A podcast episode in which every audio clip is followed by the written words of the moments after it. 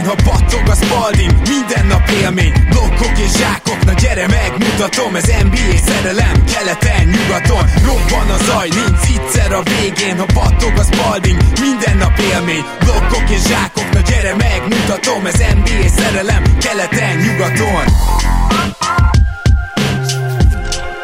Éjjó! Szép jó napot kívánok mindenkinek, ez itt a Rep City keleten-nyugaton podcast, én Rédai Gábor vagyok, és mint mindig most is itt van velem Zukály Zoltán. Szia Zoli! Szia Gábor, sziasztok, örülök, hogy itt lehetek. Ma pedig egy kicsit végre megnézzük a tankcsatát, nem olyan okokból hanyagoltuk ezt, hogy nem tudom én nem kedveljük az ott lévő csapatokat, vagy ilyesmi, hanem nemes egyszerűséggel idén ez sokkal kisebb, mint a tavalyi tényleg történelmi, amire ugye többször is ránéztünk, és hát ennek lehet, hogy van olyan oka is, hogy ugye megváltoztatták egy picit a draft draft esélyeket, de először is gyorsan elmondanám, hogy a Rep City-nél még mindig 5000 forint fölötti online vásárlás esetén kaptok egy Jordan zoknit, hogyha beírjátok a podcast jelszót, tehát kuponkot hozzáadása a podcast és Jordan zokni, úgyhogy ezzel az akcióval mindenképpen éljetek, mint ahogy a Pizza Cum Laudét is látogassátok meg, hiszen a Nagyvárat tér mellett található pizzériában 10% kedvezményt kaptok, ha bemondjátok, hogy Gary Payton. Mi így tudunk titeket támogatni, ahogy pedig ti tudtok, az a Patreon.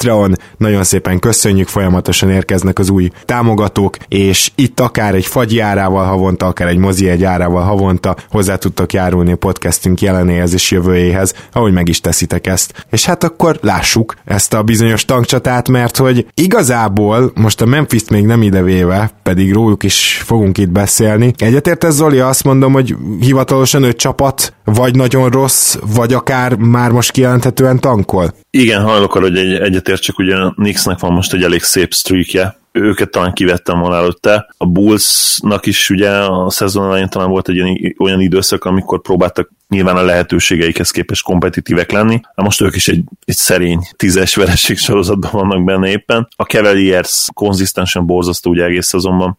Talán ők is kezdték a legrosszabbul az egész évet, és, és most is ők állnak tulajdonképpen a legrosszabbul. És akkor vannak nyilván ilyen borderline csapatok, vagy lehet, hogy nem is borderline csapat, például a Suns. Nekik ugye volt egy jobb időszaka, aztán most megint az utolsó tíz meccsen 2-8. Azt gondolom, hogy, hogy ezen fellángolás után most már náluk is azért teljesen egyértelmű, hogy, hogy mik a célok, és nem hiszem, hogy, hogy még egy ilyen jobb sorozat benne lesz innentől kezdve. Így van, és az ötödik csapatot nem véletlenül hagytad ki ebből a felsorolásból, mert az Atlanta Hawks volt az egyetlen olyan csapat, amelyikről az év elején kimertük jelenteni, legalábbis én, hogy tankolt. Ugye emlékszünk, hogy Lloyd vezetőegyző ilyen 13-as rotációkat alkalmazott, teljesen követhetetlenül. Viszont amióta John Collins visszatért, nem tudom, hogy van-e ilyen szempontból összefüggés, azóta a Hawks egy 9-17-et futott, vagy 10-17-et, nem is tudom, de egész jók, és ráadásul az a bizonyos rotáció is leszűkült, egyre több fiatal kezd el uh, jól működni, például Bembry bekerült a kezdőbe, Huerternek nagyon jó sorozata van szerintem meccsek óta kiemelkedő. Egyik kedvenc újoncom Huerter, mert annyira, annyira okos játékos, és amellett, hogy én látom magam előtt, így a jövőbe tekintve is a Clay Thompson összehasonlításokat, ugye nagyon-nagyon hasonló dobás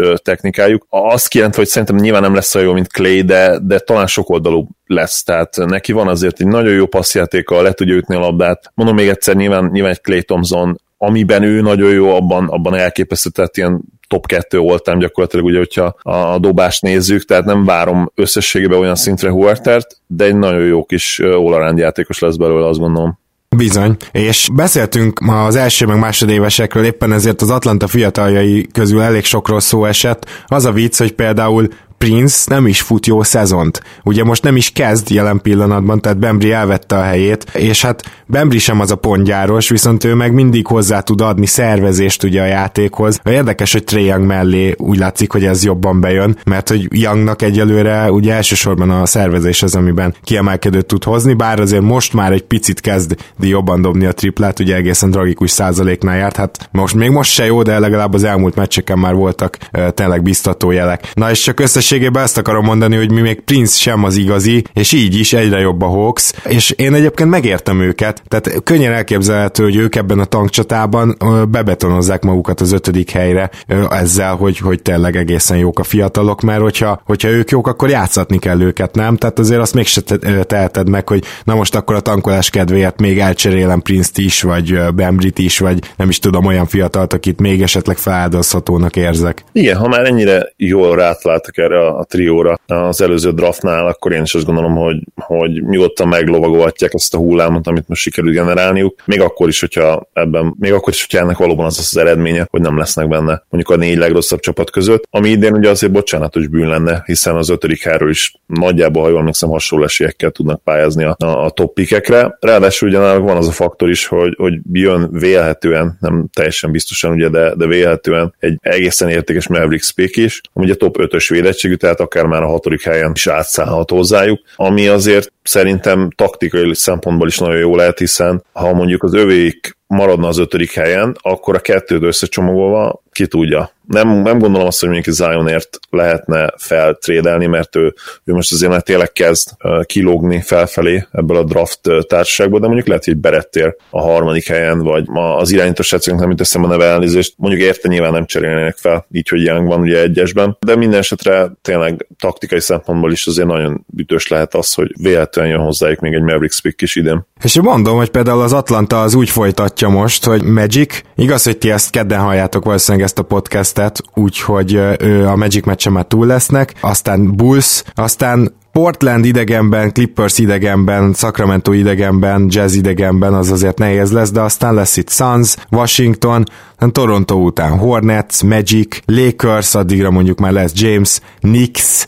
Detroit, Suns, szóval van itt a közepén egy nagyon nehéz nyugati túra, de ettől függetlenül, meg, meg idegenbeli túra jön ugye most, de ettől függetlenül sem tűnik például annyira nehéznek ez a sorsolás, szóval én nem hiszem, hogy lehet, hogy egy ilyen négy-öt meccset ebből simán hoznak, mert, mert most bárkit el tudnak kapni, és teljesen úgy gondolom, hogy rendben van ez a Hawks részéről, mint ahogy mondtad, az ötödik helyről is egész jó otcokat lehet szerezni. Inkább majd akkor kezdjünk el vizsgálódni ez ügyben, hogy a Hawks hogy szerepel, amikor majd ezen az ötösön kívül egy-két csapatot megemlítünk, akiknek esetleg szerintünk tankolnia kéne, hogy be lehet menni még a Hawks alá. De akkor nézzük meg a, a másik négyest, és szerintem kezdjünk a New Yorkkal, mert közeleg a trade deadline, és számomra az egyik legérdekesebb csapat a New York. Nem tudom, egyetértesz a Zoli azzal, hogy a Courtney Lee, Lance Thomas, Mario Hezonja és Noah Vonle négyes, az például így egy az egybe csomagba elvihetni a Philadelphia, hogy erősödjön. Tehát, hogy ezeknek a játékosoknak lehet, hogy nem első köröst kapnak értük, de, de második körösök mindenképpen alsó hangon a csereértéke. Tehát, hogy tudnának segíteni egy contendert. Courtney mindenképpen, hogyha vissza tudna térni a régi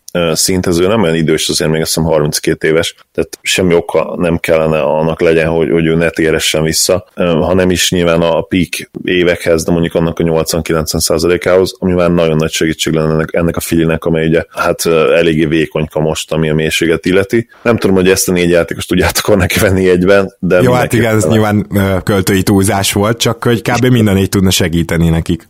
Courtney mindenféleképpen, tehát ő annyira tökéletesen beleillene a, nem csak a fili filozófiába, de ugye, hogyha a needekről beszélünk, amire szükségük lenne, abba a e, pozícióba is gyakorlatilag szinte tökéletesen. Nyilván azt feltételezem mondom, hogy, hogy azért visszatérni régi formájához, ami, ami hát nem nagyon volt jellemző egyébként mostanában. Igen, és e, azért hozzáteszem, hogy lehetséges, hogy Lance Thomas is, de abban még biztos vagyok, hogy Noah von le tök jó lenne a filinek, tehát hogy, hogy ne Muszkálával meg Boldennel legyen megoldva ez a e, csere magas pozíció, hanem egy olyan játékossal, aki védekezni tud, és nem azt mondom, hogy kiváló triplázó, de nézzük már meg, hogy Bolden, és sajnos idén Muskala is, hogy szenved triplából, mert mint Boldentől az is nagy dolog, hogy rádobálja őket. Ott is upgrade lenne, támadásban is, védekezésben meg óriási upgrade lenne. Lance Thomas pedig pont azon a 3-as, 4-es poszton segíthet, ha más nem szintén védekezésben, ami szintén elég üres ugye a Filiben Butler mögött úgyhogy nem tudom, Hezonja, meg ugye a tripla dobásával, én, én, én komolyan mondom, rámennék valamelyikre a filiájében, de még rengeteg csapat helyében el tudom ezt mondani, és ezért én azt gondolom, hogy a Nix aktív lehet a, a trade deadline-nál, és a másik, hogy aktívnak is kell lennie, mert azért nem tudom, hogy vagy vele, de szerintem a Nix lehet akár a legrosszabb csapat idén, hogyha, hogyha tényleg elcserélik ezeket a játékosokat. Benne lehet abszolút, ugye nincsen messze a Cleveland Gárda, ha jól emlékszem, egyel több győzelme van a Nixnek, mint a, mint a Cavsnek. Bizony számom azért lehet, hogy, hogy a Cleveland előnyben van, de mindenképpen persze, tehát még jó, jó néhány mérkőzés van hátra, azt hiszem, hogy 35 körül, valahogy így. Igen. És persze, főleg, hogy ők vannak most azt hiszem ugye a legrosszabb sorozatban gyakorlatilag az NBA-ben, simán elképzelhet, hogy odaérjenek a, ez a fordított dobogó csúcsára. Igen, én a New York helyében minden veteránt elküldenék, igazából ugye Kantert is el akarják küldeni, ami kicsit meglepő, hogy Kanter még, még a győzelmeikhez is hozzájárult, tehát azért amikor többet játszott, meg amikor kezdő volt, akkor jobb volt a New York, mint mostanság. Ez, nekem azért fáj egy kicsit a sztori, mert ugye Kanter nagyon beleszerelmesedett New Yorkba, hogy volt neki ez az egész történet, hogy elfogadó parancs van ellene ugye Törökországban, és hát valahogy úgy érezte, hogy New York a, a, a szimbóluma annak, hogy az amerikai szabadság megvédi őt, és ehhez képest el akarják cserélni. Azt hittem, hogy azt mondod majd, hogy azért fáj nagyon, mert nálad van fantasy de ha jól emlékszem, inkább akkor Szeminél van. Igen, igen, Szeminél van, neki ez biztosan nagyon fáj, hát nálam pedig például ott van Cody Zeller, aki most jó ideje sérült, úgyhogy, de a Hornets az ma nem kerül szóba. Viszont a New Yorknál, ami szerintem tök jó, hogy ugye Porzingis, még nem jön vissza, addig, addig egyértelműen a fiatalok szerepeltetésére helyezik a hangsúlyt, és én nem tudom, hogy mi lesz ebből a Mudiai kísérletből, most jelenleg ő a kezdő irányító, ennyi erővel játszhatna nyugodtan Nilikina is, Burke azt hiszem, hogy a felhángolás után most már világos, hogy nem lesz kezdő irányító az NBA-ben, szóval ott irányító poszton kicsit furcsa, de egyébként Dotson is játszogat, egyébként Trier is játszogat, szóval a, akinek kell Williams, ugye a center, hogyha nem kevertem össze megint, azt mondom, hogy ez így teljesen oké, és jól csinálják. Mindenképpen ugye mondtad a fellángolást, moody is volt egy ilyen fellangolás, sőt, hát már sokan ilyen Lean Part 2 dolgot vizionáltak. Hát ő is azért egy picit megnyugodott, bár hozzáteszem is volt egy kiváló meccse egyébként a Washington ellen, amit épp hogy elveszítettek, azt hiszem három-négy napja, abból pont elcsíptem egy jó 15 percet, ott megint zseniális volt, de hát a triplája az ugye megint visszament a, a gyenge szintre egy egészen jó december után. Nyilván ezzel kapcsolatban nincsen meglepődés részünkről. Igen nem voltak illúzióink, hogy, hogy ő azért nem lesz egy 35-36-37 százalékos dobó. Ettől függetlenül nem rossz játékos. Nyilván a problémája neki is az, mint, mint nagyon sok hasonló stílusú játékosnak, hogy, hogy ebben az érában egy igazán jó jumper nélkül nagyon nehéz az alsó pozíciókból érvényesülni. Igen, és hát azt sem mondhatjuk, hogy Moody az atletikussága ellenére olyan elképesztően hatékonyan tudna betörni. Tehát vannak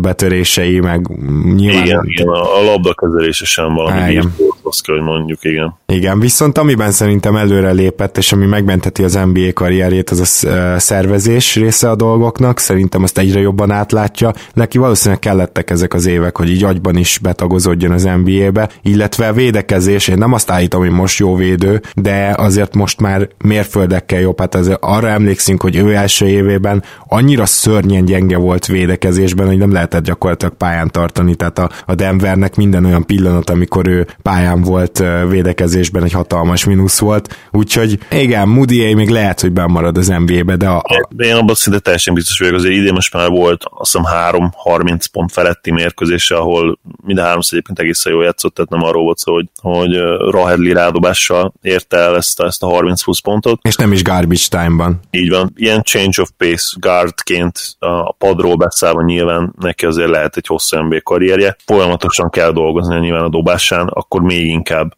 nyugodtan tudnánk ezt jósolni, de az idei szezon alapján azért azt gondolom, hogy, hogy egyértelmű, hogy következő három-négy évre azért ő meg fogja kapni a lehetőséget, tehát ezzel a szezonon már ezt mindenképpen elérte, ami nagy szó egyébként, mert a szezon elején abszolút realitás volt, hogy ő mehet Kínában mondjuk 2020-tól. Abszolút, és ugye másfél éve van a podcast, vagy most már inkább két éve lassan, de ugye körülbelül kétszer került szóba az a bizonyos díj, hogy akiről végig, végleg lemondunk, és azt hiszem egyszer jelöltük is, egyszer meg csak beszéltünk róla, de gyakorlatilag folyamatosan kiüldöztük már az NBA-ből mi is, és hát nem voltunk ezzel egyedül, úgyhogy, úgyhogy azért öröm ezt látni, hogy, hogy tényleg így megfordul egy karrier, és a Knicksnél pedig az lesz a nagy kérdés, hogy most azért őnáluk is vannak már ilyen tankolásra emlékeztető momentumok, ugye Kanter nem játszatása, vagy padról játszatása, stb. De amikor Porcingis visszajön, akkor, akkor játszik-e, vagy nem játszik? Ez egy óriási kérdés lesz, mert ő...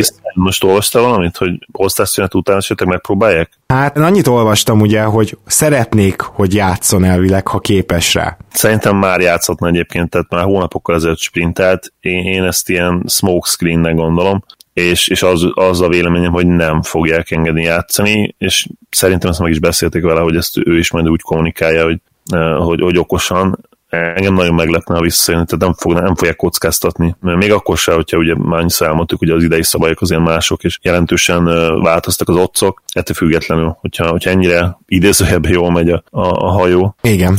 Nem, nem fogják egyszer megkockáztatni teljesen egyetértek, ráadásul lesz cap space is nyáron, mégiscsak New York valamennyire csak bízhatnak abban, hogy lesz, aki szeretne újra egy Carmelo Anthony féle New York sztárja leszek mentalitással nekiállni annak a nyárnak, szóval de ha ez nem jön össze, akkor is legalább összejön egy kiváló játékos remélhetőleg Kristaps Porzingis mellé. Igen, bocsánat, még ezt hm? ide hadd had hozzá, hogy, hogy nagyon sokat cikkeznek arról, hogy, hogy Zion mennyire jó lenne a New Yorkba, és hogy mennyire illene hozzá, ugye az, az a Limelight, hogy mennyire jó fit lenne tényleg ebbe a közegbe, és egyet kell, hogy értsük vele. Sokat beszélünk erről a srácról, én nagyon sokáig túlértékeltnek tartottam. Most sem mondjuk abban biztos, hogy mennyire fog transzlálódni nyelvtan az ő játékstílus az NBA-be, de azért most már mutatott elég sok olyan dolgot, ami, ami optimistábbá tesz. Még mindig azért nyilván a fizikalitásával éri el a sikereit az NCAA-ben, de, de azért fejlődik. Ha a jumper nem is feltétlenül, de a labdakezelés mindenképpen. És azért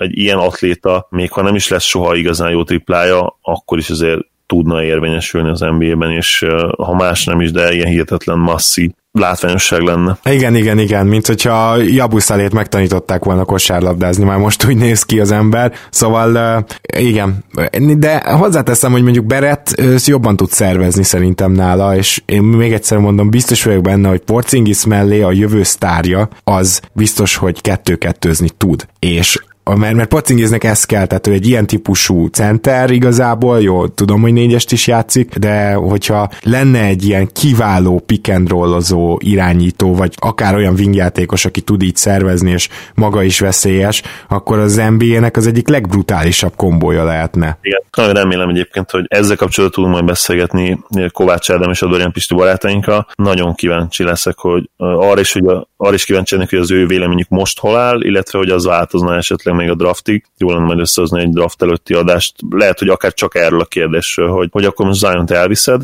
az első helyen, mert nem lehet ott hagyni, és akár az állásodat is kockáztatod, hogyha nem viszed el, vagy lehet, hogy inkább úgy gondolkozol, hogy, hogy a mostani érára egy másik típusú játékos lenne jobb, még akkor is, hogyha neki nyilván nem lesz annyira domináns NCAA szezonja. Uh-huh. Hát igen, de valahogy úgy vagyok vele, hogy a, a képzettebb kosárlabdázót lehet, hogy előbb látod bele az NBA-be, és Berette egyértelműen képzettebb kosárlabdázó, mint Zion. Szóval, szóval lehet, hogy ez lehet az, ami benned is, meg bennem is motoszkál ezzel az ügyel kapcsolatban, nem? Igen, meg nyilván az, hogy, hogy a jumper, tehát én alapban is ugye szeretem ezt a játékot, illetve a, a most a jumperre gondolok, tehát ezt a játék elemet abszolút a kedvencem, tehát ha a szottyanos triplákról beszélünk, akkor szerintem nincs számomra legalábbis nincs látványosabb dolog, de most e, ezen túl, vagy, vagy emellett azt is meg kell említeni, hogy, hogy ez ér a specifikus sajátosság is, és, és egyre nehezebb, én legalábbis azt gondolom, és, és azt is gondolom, hogy tömérleg bizonyíték lenne erre, ha nem is feltétlenül közvetlen, de közvetett mindenképp, hogy Star wingnek, Star szervezőnek ma tripla nélkül, vagy dobás nélkül nagyon nehéz. És Zion, ha sok mindent meg is mutatott az egyetem éve alatt, mint olyan játékelem, amiben fejlődött, ugye a labdakezelés teljesen egyértelműen, body control, a folyékony mozgás, tehát semmi ilyesmivel nem lehet belekötni, de amiben, amiben még mindig bele lehet kötni az a tripla hiánya, ugye a dobás hiánya úgy általánosságban, és ugye a büntetőzése sem kiváló, bár egyébként hozzáteszem, hogy Berett is furcsán alacsony százalékkal dolgozik. Szóval ezek azért olyan kérdések, amik ott, ott lebegnek, és nem nagyon tűnnek el, és szerintem nem is tűnhetnek el a mai NBA-ben, mert muszáj egyszerűen ezt faktorként beleszámítani az egyenletbe, és ezen a téren nem tudom elképzelni, hogy Berett például ne álljon sokkal jobban majd a szezon végén, független attól, hogy milyen százalékokat hoz egyébként, mert mondom, ő sem jó büntetőből, de mégis a tripláj neki nem rossz, és ha ránézel a dobására, meg, meg ugye egyáltalán, hogy milyen dobásokat vállal el, egyértelműen az az, az érzésed, hogy sokkal jobb NBA dobó lesz belőle, mint Zionból. Na, örülök, hogy kitértünk rájuk is, mert eh, igazából egyelőre a mai tudásunk szerint értük megy főleg a harc, és eh, a knicks kapcsolatban pedig egy nagyon párhuzamos csapattal folytatnánk, tehát a Cleveland Cavaliersnél az az érdekes, hogy Love, ha majd visszajön, akkor mennyire engedik vissza, mert Love-nál nem volt olyan a sérülés, amire túl sokáig rámondhatják, hogy jó, hát óvatosak vagyunk, stb. Magyarán eh, Love biztos vagyok benne, hogy vissza fog térni, és azért az a Cavsnek egy pár plusz győzelmet jelenthet, mert ne elfelejtjük azt, hogy azért ő egy elég jó játékos, szerintem elég gyakran. Abszolút, abszolút. nekem az egyik kedvencem volt még a, a Cavs előtti időkben is. Ott aztán picit ez nem azt mondom, hogy megváltozott, de legalábbis amiatt csalódott voltam, hogy hogy soha nem jutott neki akkor a szerep, mint amit én szerettem volna. Ugye próbálták, eh, nagyon sokat cikkeztek erről annak, hogy egyébként a Bosch szerepkörben próbálták játszatni, nyilván nem feltétlenül szó szerint értendő ez, mert nyilván teljesen más eh, típusú játékos volt egyébként Love és Bosch, főleg ami védekezést illeti, de szerepkörben, eh, felelősségben hasonlók voltak, és szerintem már akkor is kis, kisebb szerep jutott lábnak annál, mint ami kellett volna, amikor még Irving nem volt annyira jó, mint amilyen később lett, és ez nekem egy kicsit a no fight, de megértettem nyilván, tehát LeBron mellett azért a szerepek egyértelműek kellene, hogy legyenek, illetve az, az van, amit ő mond, meg az van, ami a csapat szerkezetbe, csapat játékstílusba belefér mellett, és ezt nagy részt azért ő ő alakítja, ezt ugye tudjuk. Hogy, hogy Lávnak az impactje mondjuk a mini időköz képest mennyit változott, azt ugye nem nagyon tudjuk, mert nem nagyon volt minta rá, tehát nem is nagyon tudjuk tényleg azt sem szerintem felmérni, hogy ő egyénileg esetleg fejlődött így 30 éves korára, ha igen, mennyit, sajnos a sérülése miatt ugye arra sem kaptunk választ még, hogy, hogy esetleg mint egy csapat legjobb játékosa annyi év után mire lenne most képes, mert azért én azt gondolom, hogy, hogy arra számították, hogy, hogy ő azért impactben kellett, hogy fejlődjön a, a 20-15-ös szezon óta, ami most már szerintem 6-7-8 éve volt talán. Igen, igen, igen. Hát ez lenne a logikus, ugye. De most arra azért érdemes ránézni ugye a cavs mert itt is van jó pár fiatal, csak az a baj, hogy itt mondjuk nem igazán van egy olyan mag, mint Atlantában, akiről elhiszed, hogy mondjuk egy sztárral kiegészülve, meg belső növekedés, az nagyon hamar playoff csapat lehet. Mármint úgy értem, hogy még két éven belül. Itt azért abszolút nem erről van szó. Nyilván a Cavsnek is van egy van még egy pár olyan veteránja, akit elsózna, csak egy Tristan Thompson nem nagyon valószínű, hogy el tudsz adni akárhogy. És ugye próbálkoznak azzal, hogy így különböző olyan játékosok, akik esetleg például jazzben kicsit el volt temetve Alec Burks, akkor megnézik, hogy náluk hogy működik. Szerintem, hogy kísérletezgetnek, próbálkoznak, és a tankolás szempontjából ez tökéletes. Azért itt a fiatalok, akikre esetleg lehetett számítani, hogy Chedi Osman nagyon jól kezdte az évet, és aztán azóta már 2,1 asszisztot átlagol, pedig hát úgy nézett ki az első 10 meccsen, hogy ennek a sásznak biztos lesz egy pár tripla-duplája. Nem lett, 2,1 assziszthoz 1,7 turnover, az se túl szép, és hát a százalékok is nagyon megszelidültek, hogy finoman fogalmazzak. Osmannek szerintem túl nagy volt ez a teher, ezt elmondhatjuk. Radney Hood, akit ugye tavaly nagyon-nagyon sokat szittunk, amikor playoffban pályára került, és ugyanígy Jordan Clarkson, azért most itt a tankoló csapatban mind a kettő ketten tudják hozni a pontokat. Clarksonnak egy 45,3%-os field goalja van, 34,7 triplával, tehát ez nem is annyira vészes. Woodnak is 44 fél és 36,6 a tripla. Úgyhogy ezek nem olyan rossz statisztikák, csak pontosan tudjuk, hogy ők a jövő csapatának nem tagjai. És ugye Sexton, akit azért például Pándi Gergő barátunk elkezdett már dicsérni legalább egy hónapja, nagyon szép, hogy 14 fél pontot átlagol, úgyhogy ugye szörnyen kezdte a, a szezon, de azért nagyon gyorsan hozzátenném azt, hogy ez főleg annak is köszönhető, hogy jól dobja a triplát. Ez egy pozitívum. Az már kevésbé pozitívum, hogy ezt mindössze két kísérletből teszi, és az meg főleg kevésbé, hogy 2,9 asszisztra 2,3 turnover jut, Szóval összességében levonhatjuk, hogy lehet, hogy itt Sexton az egyetlen, aki mondjuk a három év múlva is tagja lesz ennek a csapatnak, mert addig mondjuk Lavot elcserélik, a többiek meg nem lesznek ott, és egyelőre ő se tűnik azért úgy, hogy mondjuk irányít.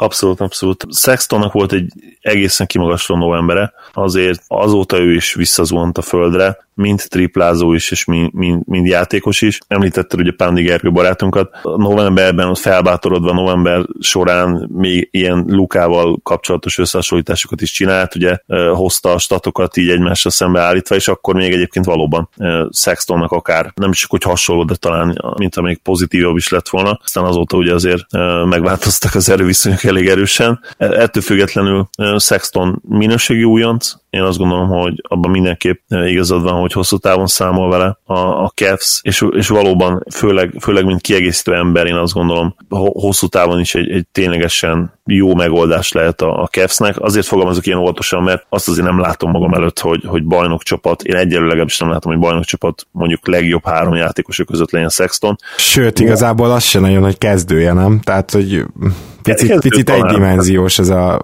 ez a játékos egyelőre, hát most nyilván nem tudjuk, fiatal Igen. is, de... tehát nyilván eleve ez, ez az őrült felvetés, hogy, hogy a kevszer kapcsolatban jelen pillanatban majd ilyen bajnoki reményeket vizionáljunk.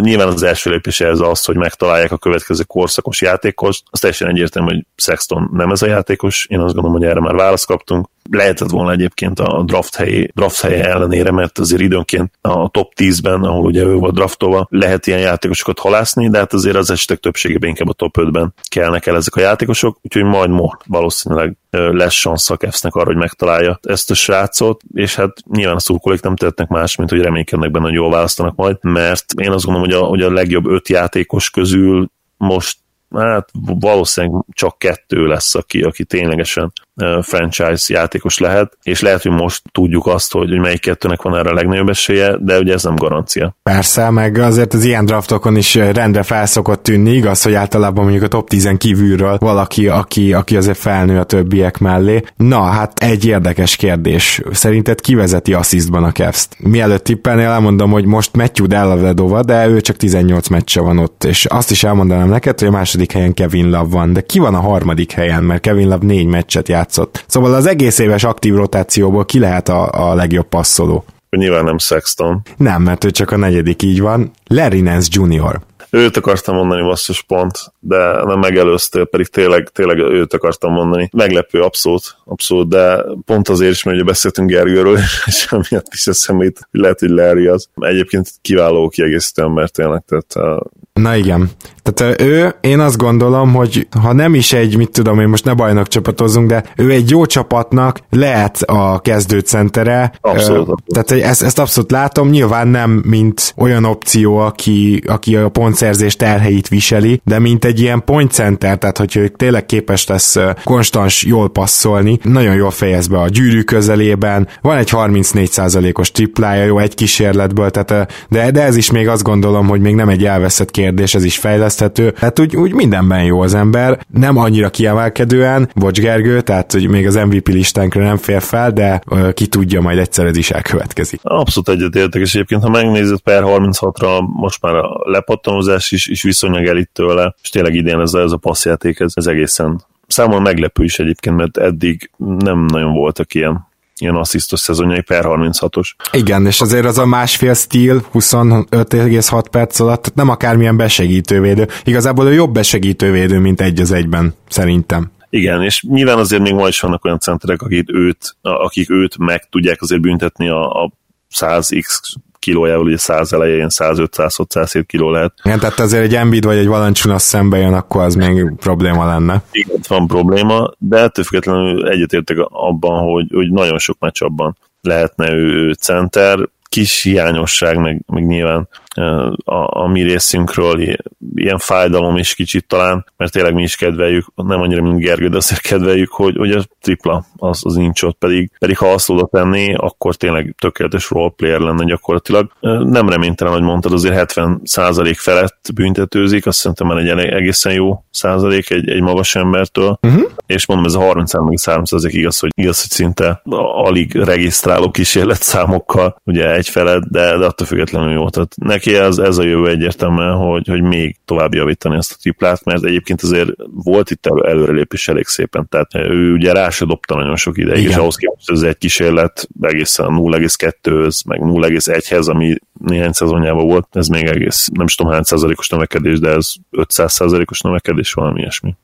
Igen, és mi másra való ugye ez az év, ha nem erre? Tehát én azt mondanám egyébként a, a Larry Drew egyző helyében is, hogy hát fiam, dobjál le akár hármat is, mert hogy itt most oly mindegy. Igen, ennyit értek. A Chicago Bulls amelyik hát a bulls elképesztően ö, hátráltatják a sérülések, de szerintem most már kezdenek ennek örülni. Mert lehetséges, hogy valahol ott az Atlantával tartanának, hogyha nem lett volna ennyi sérülés, de azért itt is teljesen egyértelmű lett, amikor Parkert elkezdték kiültetni, ö, stb. Nem, mint hogyha Parker akkor a pozitív hatással lett volna, ö, de mégiscsak egy 20 pontra képes játékos esett ki. Tehát én számomra akkor egyértelmű volt, hogy a Bulls is meg szeretne rámenni itt a jó helyekre, viszont a, a Bullsnál az azért tényleg az van, hogy olyan szempontból biztos csalódottak, hogy a vezetőség is mondta, a játékosok is mondták, és a szurkolóik is mondták, hogy hát azért ezzel a csapattal ezzel már nem, nem tankolni szeretnénk idén, hanem azért jelentősen előrelépni. Volt, aki playoffot emlegetett, hát ehhez képest ugye a kanyarban nincsenek, sőt, abszolút legit versenyben vannak a, a tank versenyben az első helyért. Igen, és szerintem a szurkolóik nagy örömére, tehát ha, ha ezzel a csapattal mondjuk megint húztak volna egy ilyen, egy ilyen tavalyi most akkor legyünk nagyon jók egy hónapig dolgot, akkor, akkor biztos, hogy nagyon sok búszulkót megrikadtak volna. Abszolút semmi értelme nem lett volna ennek, én azt gondolom. Igen. Nyilván érvelt, amellett ugye a szokásos érvek ilyenkor azok, hogy, hogy a winning culture, tehát hogy ne, ne legyünk nagyon rosszak, a, a fiataljainknak adjunk meg minden lehetőséget arra, hogy fejlődjenek és meccseket nyerjenek olyan korán, amilyen korán csak lehet. Ez mind szép és jó, de ha megnézik ezt a rostert, akkor azt gondolom, hogy arra következtetésre kell jutnunk, hogy, hogy az igazi sztár potenciál a bírójátékos még mindig hiányzik. Markenen nekem inkább ilyen nagyon minőségi number two-nak tűnik, abból mondjuk hozzáteszem ragyogó, és, és akár, ha már így ugye emlegettük ezeket a, hát most még talán röhely, ezen, ezen csapatoknál röhelyes kategóriákat, mint hogy bajnok esélyes csapat. Szerintem Markenen egy ilyen csapatban is lehetne number two majd idővel, de az teljesen egyértelmű, hogy még nekik meg kell találniuk azt a franchise játékost. Az, az se nem venne Carter Jr., de nyilván nem már a maga 25 éve. Hát igen. Markennek, Markennek még lehet erre esélye, de engem azért meglepne. Tehát a, a második évben már szoktak motoszkálni az ilyen típusú játékosok, és... Markennek meg közepes éve van mondjuk.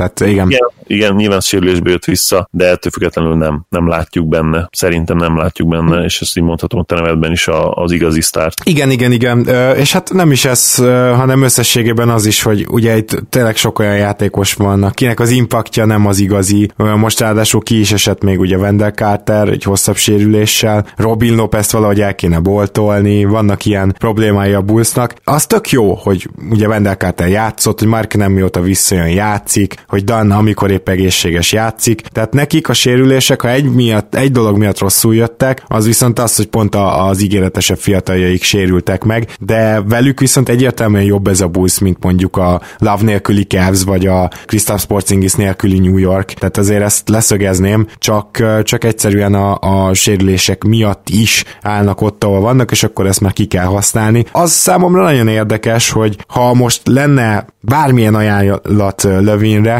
akkor, akkor te mit csinálnál? Mert én, én azonnal postáznám. Tehát, hogy Lövinnek már most nincs értelme ebben a buszban. Nem kérdés, én is azonnal elcserélném. Én őt elcserélném akár már egy ilyen 12 15 helyre várt lottery picker is simán, nem hmm. kérdés. És akkor mellé mondjuk egy két éves rossz szerződés? Nem, szerintem sok lenne, nem? Tehát ha még, ha még két éves rossz szerződést is átvennének? Én azt gondolom, hogy sok. Nem, nem tudom belőle nyilván azt, hogy Lavinnek milyen cserértéke van most, de hát már biztos, hogy ahhoz képest is kisebb, mint ami a szezon elején volt, mert ő hihetetlen formába kezdte a szezon, ne felejtsük el. Igen, de azért tegyük hozzá, hogy 20 milliót keres, tehát azt valahogy ugye vissza kell kapni, és hogyha ott Igen, nem rossz szerződést kapsz, hát akkor jó. Hogyha, hogyha olyan szerződés lenne, nyilván más lenne teljesen leányzó fekvése, hát akkor valószínűleg nem is gondolkodnának azon, hogy, hogy, hogy elcseréljék, így gondolkodnak, de akkor ugye még az lenne, hogy oké, okay, hát 23 pontot átlagol, még az újon szerződésén van, nézzük már meg, hogy mi lett ebből a srácból, mert hát a szupersztár lesz.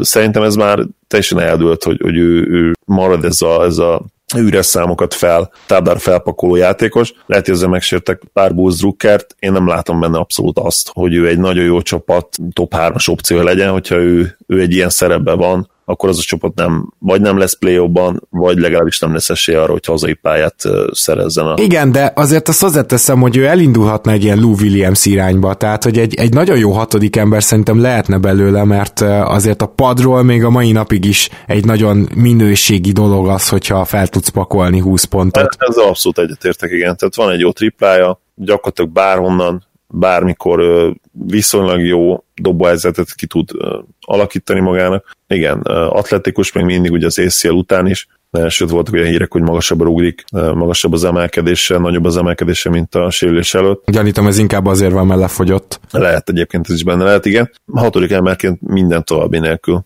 Egy, egy nagyon szép karriert vizionálnék neki, azt mondom, de nyilván, ha megkérdeznéd őt, ő most nem, nem így képzelnél egy jövőjét, hogy hatodik emberként. Igen. Na hát akkor ugye néztünk két olyan csapatot, aki helyében mindenképpen fullba tankolnánk, a New York és a Cavs. Néztünk egy olyan csapatot az Atlanta, ahol az ígéretes fiatal mag miatt azt mondjuk nem baj, hogy egy picit jobbak. Ott a Chicago Bulls, akinél az ígéretes fiatal mag egyelőre sérült get folyamatosan, uh, lehet, hogy még ez jól is jön nekik. De a teljesen faramúci helyzetben a Phoenix Suns van, ahol hát uh, Aiton nagy uh, reménysugár, Booker azért, amikor pályán van, azt most nagyon érzi a Suns, tehát hogy egyértelműen azért jobbak vele. Nyilván ő az egyetlen, aki szinte pontot tud magának csinálni. Természetesen Aiton is ide tartozik, csak mondjuk Booker azért egy kicsit dinamikusabb és nagyobb volumenű scorer. És, uh, jobb, igen. Aiton nyilván fogunk róla kicsit beszélni, szerintem ragyogó szezonja van, uh-huh. itt kicsit talán unfair módon is kritizálják egy, egy újonc magas embernek, ez szerintem egy kiváló kezdés, ha, ha mégis valami bele lehet kötni, nyilván abba, hogy, hogy nem eléggé agresszív. Igen. Viszont amit akartam így következtetésnek levonni, hogy azért a Sunsnál már évek óta felmerült az, hogy mikor lendül be igazán ez a fiatal mag, meg mikor jönnek elő, hogy ki mennyire tehetséges, és hát ez a két játékos, akit felsoroltunk itt az elején, egyértelmű, hogy egy komoly NBA csapatnak is a tagja lesz majd. De hogy bárki másra el lehet ezt mondani, az, az nagy kérdés. Ugye hatalmas csalódás valószínűleg nekünk is, és a Suns drukkereknek is Josh Jacksonnak a szereplése. Bridges nem rossz, persze, tehát hogy ő első éves, bevágja a triplákat, hogyha kell, és védekezésben jobb vele a csapat a pályán, úgyhogy ez is kicsit pozitív. És TJ Warren is úgy tűnik, hogy most már kezd megtanulni triplázni, de mégis rosszak. Van, igen, van egy olyan játékos, akit már gyakorlatilag el is felejtettünk, de nyilván hozzá, oda kellene a csalódáshoz, de hát már le is írtuk, azért nem is soroltat. Bender? Teljesen fel így van Bender. Hát, Tehát a pick is azért így, most már így nyilván uh, utólag, hát nagyon nagy blama volt, és, és hát sajnos nem őt kellett volna kiúzni megmondom hogy engem, engem sokkolt az, hogy ő ennyire borzasztóan rossz lett az NBA-ben, és nem is nagyon hiszem, hogy most már nem van visszaút. Igen, tehát ő konkrétan volt jobb. A második évében ő jobb játékos volt, mint most. Igen, és, és az a legnagyobb baj, vagy mondjuk lehet, hogy érvelsz mellett is, hogy talán ez így még a mencsvára lehet neki, hogy, hogy mentálisan van teljesen meglőve, tehát az önbizalma az nulla, és, és még azokat a szituációkat sem tudja megoldani, amiket egyébként az ő fizik, fizikumával simán meg kell tudni oldani, illetve a tök üres dobásokat is ugye elrontja, pont azért is szerintem, mert, mert annyira nagy a nyomás rajta, hogy tudja, hogy ezeket be kéne dobnia, be kéne dobni, és egyszerűen nem, nem, nem. Ettől függetlenül én azért abban biztos vagyok, hogy ő egy ilyen hezonja féle szerződést meg fog kapni, ha más miatt nem, akkor a, a potenciál miatt. Engem sokkol az, hogyha ő ilyen Jan Veszeli lenne, illetve végeredményben nem biztos, mert lehet, hogy ő is Európába köt majd ki, de mondom engem az lepne meg, hogyha most még nem próbálná meg valaki, mert uh, azt hiszem 21 éves még mindig, és, és azért hihetetlen adottsági vannak ez a játékhoz. Az kellene, hogy valaki gatyába rázza őt mentálisan, és akkor minimum, legrosszabb esetben egy nagyon jó kiegészítő ember lehetne belőle még az NBA-ben is. Igen, és egyébként mondjuk azt sem biztos, hogy tragédia, hogyha Veszelinek az útjára lép, aki annyira jó lett Európában, hogy most már egy teljesen reális kandidáns arra, hogy egyszer visszatérjen az NBA-be. Abszolút. És róla meg kell említeni a cserről, hogy ő nagyon sokat fejlődött védekezésben is, tehát itt nem feltétlenül arról van szó nála, hogy, hogy mentálisan kivirágzott, ez is igaz természetesen, de, de konkrétan skillben, játékban is nagyon sokat fejlődött, tehát Bender is akár még erre az útra léphetne, mert ő is azért nagyon-nagyon nyers prospekt volt. Pontosan. És ha a Bulls védelmében, vagy fiataljainak védelmében hozzátettem a sok sérülést, akkor itt a Sunsnál is tegyük gyorsan hozzá, hogy azért Devin Booker, amikor kiesik, akkor itt minden creation ki is esik, de azért továbbra is furcsa az, hogy irányító nélkül neki ennek a szezonnak. Ugye DeAndre Melton uh, ilyen egyes, kettes átmenetnek tűnt nekem legalábbis a draft előtt, most jelen pillanatban irányít, és ő érte eléggé oda vannak, Okobó éppen ezért nem is kezd, Melton kezd. Hát kicsit olyan érzésem van, mint amikor a Chicago Bulls így Cameron Payne-nel próbálkozott, meg nem is tudom még, hogy ki volt ott, Grant, szóval, hogy, hogy nagyjából e, ez az érzésem van, hogy jó, jó, eljátszogatnak, meg, meg van bennük remény, de nem, nem látom egyelőre semmelyikben azt, hogy kezdő irányító lehetne az NBA-ben, viszont Okobóról és Meltonról is el tudom képzelni, hogy majd egy jó csere irányító lesz, szóval nekik nagyon hasznos ez az év. Kérdés az, hogy a Suns mennyire akar tankolni, és mennyire akar irányítót szerezni, mert valószínűleg a kettő az pontosan fordítottan érvényesül majd. Okobó szerintem nagyon tehetséges, van egy egészen jó jumper is ott. Engem az nem, nem sokkolna, Sziaszemi, hogyha akár kezdő státuszba lépne egyszer, de mondom, nyilván itt inkább a tehetség az, ami meghatározó nála, és azért az nagyon, nem is nagyon kicsi rész az egyenletnek, mondjuk lehet, hogy a fele, vagy mondjuk akár a 60 a de abban kiegyezhetünk, hogy önmagában e, olyan sok mindent még nem mond el. Tehát van ebben a ligában raklapnyi tehetséges fiatal, akik soha nem lesznek jó játékosok. A ma már emlegetett Moody kiváló példa, és nekem Okovóval van egy kis Moody feelingem, de reméljük, hogy nem lesz igazam, de, de, de sok-sok hát hasonlóság. De, de valóban. Tehát nyilván Okobó képzettebb, jobb dobó, Igen. nem annyira atletikus, de persze, tehát a, a, vannak hasonlóságok egyértelműen, ugye az, az például, hogy az egyes poszthoz nincs meg valószínűleg az az IQ, ami kellene, az sajnos valószínűleg mind a kettőjükre igaz. Bezony, bezony. Na és akkor én azt gondolom, hogy beszéljünk egy kicsit a Memphis Grizzliesről. Lehet, hogy te más csapatot is bedobsz, de a Memphis egyértelműen olyan olyan vereségsorozatban van, és olyan nehéz helyzetben, hogy itt tényleg nincs más lehetőség. Itt olyan szinten be kéne dobni a gerebiét, és a hátralevő meccsek közül egyet sem megnyerni, ez pedig az kell, hogy most azonnal Kanlit is, Gazolt is ültetni, trédelni, fő, főleg elcserélni. Ugye Gazol most nem is volt a Toronto ellen, nagyon-nagyon kikaptak. Ugye emlékeztek, amikor Gedei Tibivel elemeztük a Memphis játékát, akkor ő mondta, hogy gyakorlatilag Gazolra épül a támadójáték, és az így is, így is a liga egyik legrosszabb támadójátékáról beszélünk, hát a Toronto ellen az egészen elképesztő, hogy hogy esett össze ez a csapat. Mentálisan nullán vannak.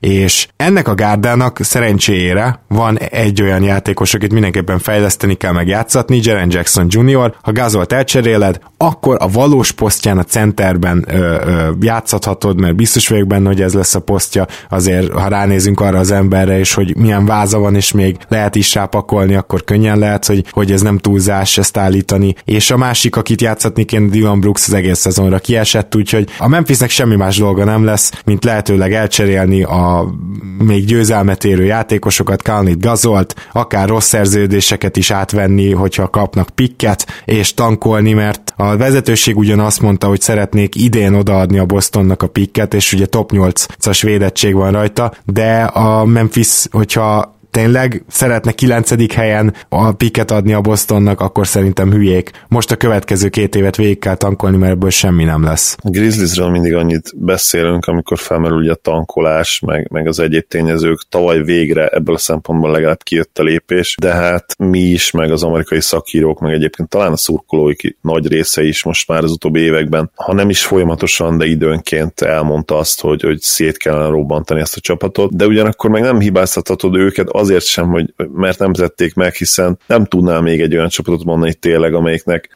annak ellenére, hogy minden évben benne volt, hogy pocsékak lesznek ugye a, a valószínűleg elsődleges okként az élmenőik sérülékenysége miatt, de hogy emellett milyen hihetetlen magas, magas volt a plafon minden évben, tehát az idei Grizzlies is a szezon elején megmutatta, hogy ha tudnának konzisztensen jók lenni, és, és tényleg a, megtalálni ezt a rotációt, akkor ők mennyire jó csapat lehetnének, és, és ez még idén is igaz volt, annak ellenére, hogy nyilván ebből aztán semmi nem lett. De, hát igazából de meg... gazolon állt, vagy bukott a dolog, mert addig tudtak konzisztensen támadni, amíg gazolnak ment a játék, és akkor vezették a, a, nem a ligát, de nyugatot vezették, tehát Igen. tényleg. Igen, nyilván amellett persze érvehetsz ezzel együtt is, hogy, hogy nekik a vezetőségnek legalábbis ezt tudnia kellett volna, hogy mi lehet benne Gasszóban, és, és ezt objektíven fel kellett volna tud, tudni mérjék. Ezt, ezt nem tették meg, és, és most már az a baj, hogy, hogy nyilván a csereértékek is hát lezuhantak a békefenek alá. Kánli azért én azt gondolom, hogy még, még komoly ellenértéket hozhatna be, de abban sem vagyok már biztos, hogy például egy top 5-ös pikket még. Tehát... Hát igen, az, az nem valószínű. Azért mondjuk mit tudom én, egy Miami hogy cseréljen Canliért, és egy-két hosszabb szerződését átadja, azt szerintem simán benne van a pakliban, főleg így, hogy Dragic sérült, csak most mondtam egy példát, ami egy reális lehetőség lehet. Nyilván irányító egyébként nem olyan sok helyre kell, ettől függetlenül egy Canli viszont biztos, hogy sok helyre kéne, azért ő, ő az egész NBA nagyon tiszteli őt a győzni akarása és a, a mentalitása miatt is, és ez mindenkinek pluszt hozhat. Nyilván óriási a szerződése, tehát ez egy akadály. Mindegy összességében 12 19 győzelme van a Grizzliesnek. Egyébként ott tegyük hozzá, hogy még azt hiszem ilyen 12-6-tal vezették a ligát, és azóta 19-27-tel állnak. Tehát ez a... legrosszabb mérleg, vagy 8 most? Ez most a 8 legrosszabb mérleg, tehát most például megtartanák a pikjüket, és 19 győzelme van a Magicnek, és a Washington Wizardsnak is. Őket alul lehet tankolni, és hogyha tényleg szétcserélnék, akkor szerintem a Hawks-t is. Hát gondolj bele, a Hawks 14 győzelemnél jár, 5 a különbség, hogyha a Memphis minden olyan játékosát elengedi, még egy Gerett temple is mondjuk átcserél, tehát mindenki, aki valamennyire győzelemhez járulhat hozzá nyugaton, akkor a Hawks szerintem még simán felülmúlhatja őket. Igen, és itt jön megint a képbe szabályváltoztatás, én azt gondolom, hogy emiatt is mindenképpen ezt az utat kellene követni. Végre el kell engedni azt, hogy, azt, hogy mi bajnok esélyes csapatot építünk. Ez némelyik szezonban megtörtént, összejött egy konferencia döntő is, de, de most tényleg el kell, el kell engedni a grit and grind érát, és kezdeni egy, egy új lapot, egy új fejezetet, és mondom, megint visszacsatolva szabályváltoztatásokra, nem csak az itt a fontos, hogy, hogy maradhat náluk a píkjük, hanem az is, hogy, hogy akár be is mákolhatnak egy nagyon magas választási lehetőséget, és már most, akár ugye így akkor back-to-back években megtalálják a, a két franchise cornerstone-t, és, és onnantól kezdve gyakorlatilag hátra lehet dőlni, és, és nézni a fiatalokat fejlődni, ahogy, ahogy építkeznek, és, és onnantól kezdve tényleg megvan minden. Gyakorlatilag minden, ami, ami kell egy majdani nagyon jó ilyen évről évre a playoffban lévő és, és akár a bajnoki címre törő csapathoz. Igen, igen, teljesen egyetértek, és ráadásul azért a nyolcadik helyen belemenni a draft sorsolásba, lehet nagyobb esélyed is van, hogy feljebb kerülj, de nem is életbiztosítás, mert simán 9-10. helyen is nagyobbak az esélyek, tehát valakit mögüled meg besorsolhatnak. Azért ilyen szempontból, hogyha egy ötödik helyre fel tudnál jönni ebbe a tankversenybe, én úgy gondolom, hogy az sokkal nagyobb életbiztosítás lenne, hogy megtartsd ezt a pikket, és még egyszer mondom, idén ugye top 8, jövőre top 6 védett a Memphis pikje, én most megpróbálnám mind a kettőt megtartani, akkor is, hogyha az idei draft gyengébbnek ígérkezik. Egyetértek, igen. Tehát most már el kell kötelezni magukat egy, egy út mellett, és az még nem lehet kérdés, hogy, hogy ez az út kell, hogy legyen. Kettő olyan csapat van, akit szerintem még ide lehet venni a beszélgetésbe, de nem annyira, mint a Grizzlies. Az egyik a Washington Wizards érthető okokból, a másik a Dallas Mavericks, és utóbbival kapcsolatban akartalak csak még röviden megkérdezni, hogy vajon a Dallas szerinted a trade deadline-nál elkezdjen kicsit inkább tankolni, mert ugye nagyon úgy tűnik, hogy ebből azért playoff nem lesz. Igen, ez már szerintem el is dőlt, hogy nem lesz playoff. Volt most négy-öt olyan versenyünk az elmúlt két-három hétben, ami beúszható lett volna, de, de valószínűleg ezeken ment el a szezon. Kellene tankolni, én ugye mindig a tankolás mellett vagyok, tehát ha engem kérdezel, akkor azt mondanám, hogy igen. Egyértelműen miért nem maximalizáljuk az esélyeinket? Ugye top 5-ös védettség a pick, lehet, hogy átmenne a Hawkshoz, valószínűleg átmenne a Hawkshoz, de miért ne növeljük az esélyeinket? Ha, ha meg átmegy, akkor átment. Tehát az igazából mindegy, tehát a play-ba úgyse jutunk be, úgyhogy ebből a szempontból nem osztana, nem szorozna. Nyilván a veteránok keserű szájízzel csinálnak ezt, és pont emiatt nem is fog megtörténni, ugye ez teljesen egyértelmű. Plusz azt gondolom, hogy, hogy egy ilyen újonca, mint amilyen Luka, nagyon nehéz. Igen tankolni. Tehát uh, ugye ez is nyilván belejátszik a dologba. Őt nem fogjuk kiültetni, az, az garantált, hogy csak ne adj Isten lenne, ne, lenne valami sérülése, de, de egyébként biztos, hogy nem. Tehát annyi meccset fogunk megnyerni, amennyit csak tudunk, az meg szerintem ilyen 32-33 is lehet akár a szezon végére. Tehát ilyen tizedik, tizenegyedik legrosszabb mérlegre számítok. Na hát, kedves hallgatók, így áll a tankcsata jelen pillanatban. Szerintem nagyon alaposan összefoglaltuk eh, a célokat is, és azt is, hogy ki milyen irányba indulhat el. Nyilván a trade deadline után majd még, ha nem is teljes adás formájában, de azért visszatérünk majd, mert nyilván ezek a csapatok azért ott aktívak lehetnek. Minden esetre Zoli, nagyon szépen köszönöm, hogy ma velem tartottál. Köszönöm a lehetőséget, örülök, hogy itt lettem. Szia Gábor, sziasztok! Kedves hallgatók, nektek pedig a figyelmet köszönjük. Valószínűleg szerda csütörtök magasságába, inkább csütörtökön jövünk újra, úgyhogy akkor találkozunk. Minden jót, sziasztok!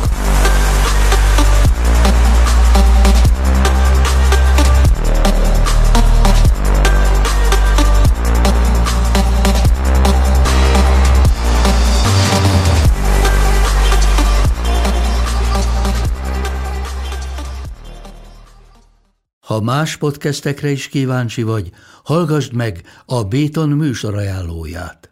El tudod képzelni, hogy a podcastet, amit éppen most hallgattál, fél év múlva már a mesterséges intelligencia generálja? Mi sem. De ha érdekel, eljötte már a gépek lázadása. Hallgass bele az Embertelen podcastbe. Orsós Lajos vagyok, a műsor házigazdája. Egyelőre még élőben. Egyelőre. Fedezzük fel együtt, hogyan ismerkedik, randizik, mesél és vitatkozik Betty és Péter, két teljesen mesterséges intelligencia. Lajos, a podcast címét mond még egyszer, Léci. Oké. Okay. Embertelen podcast.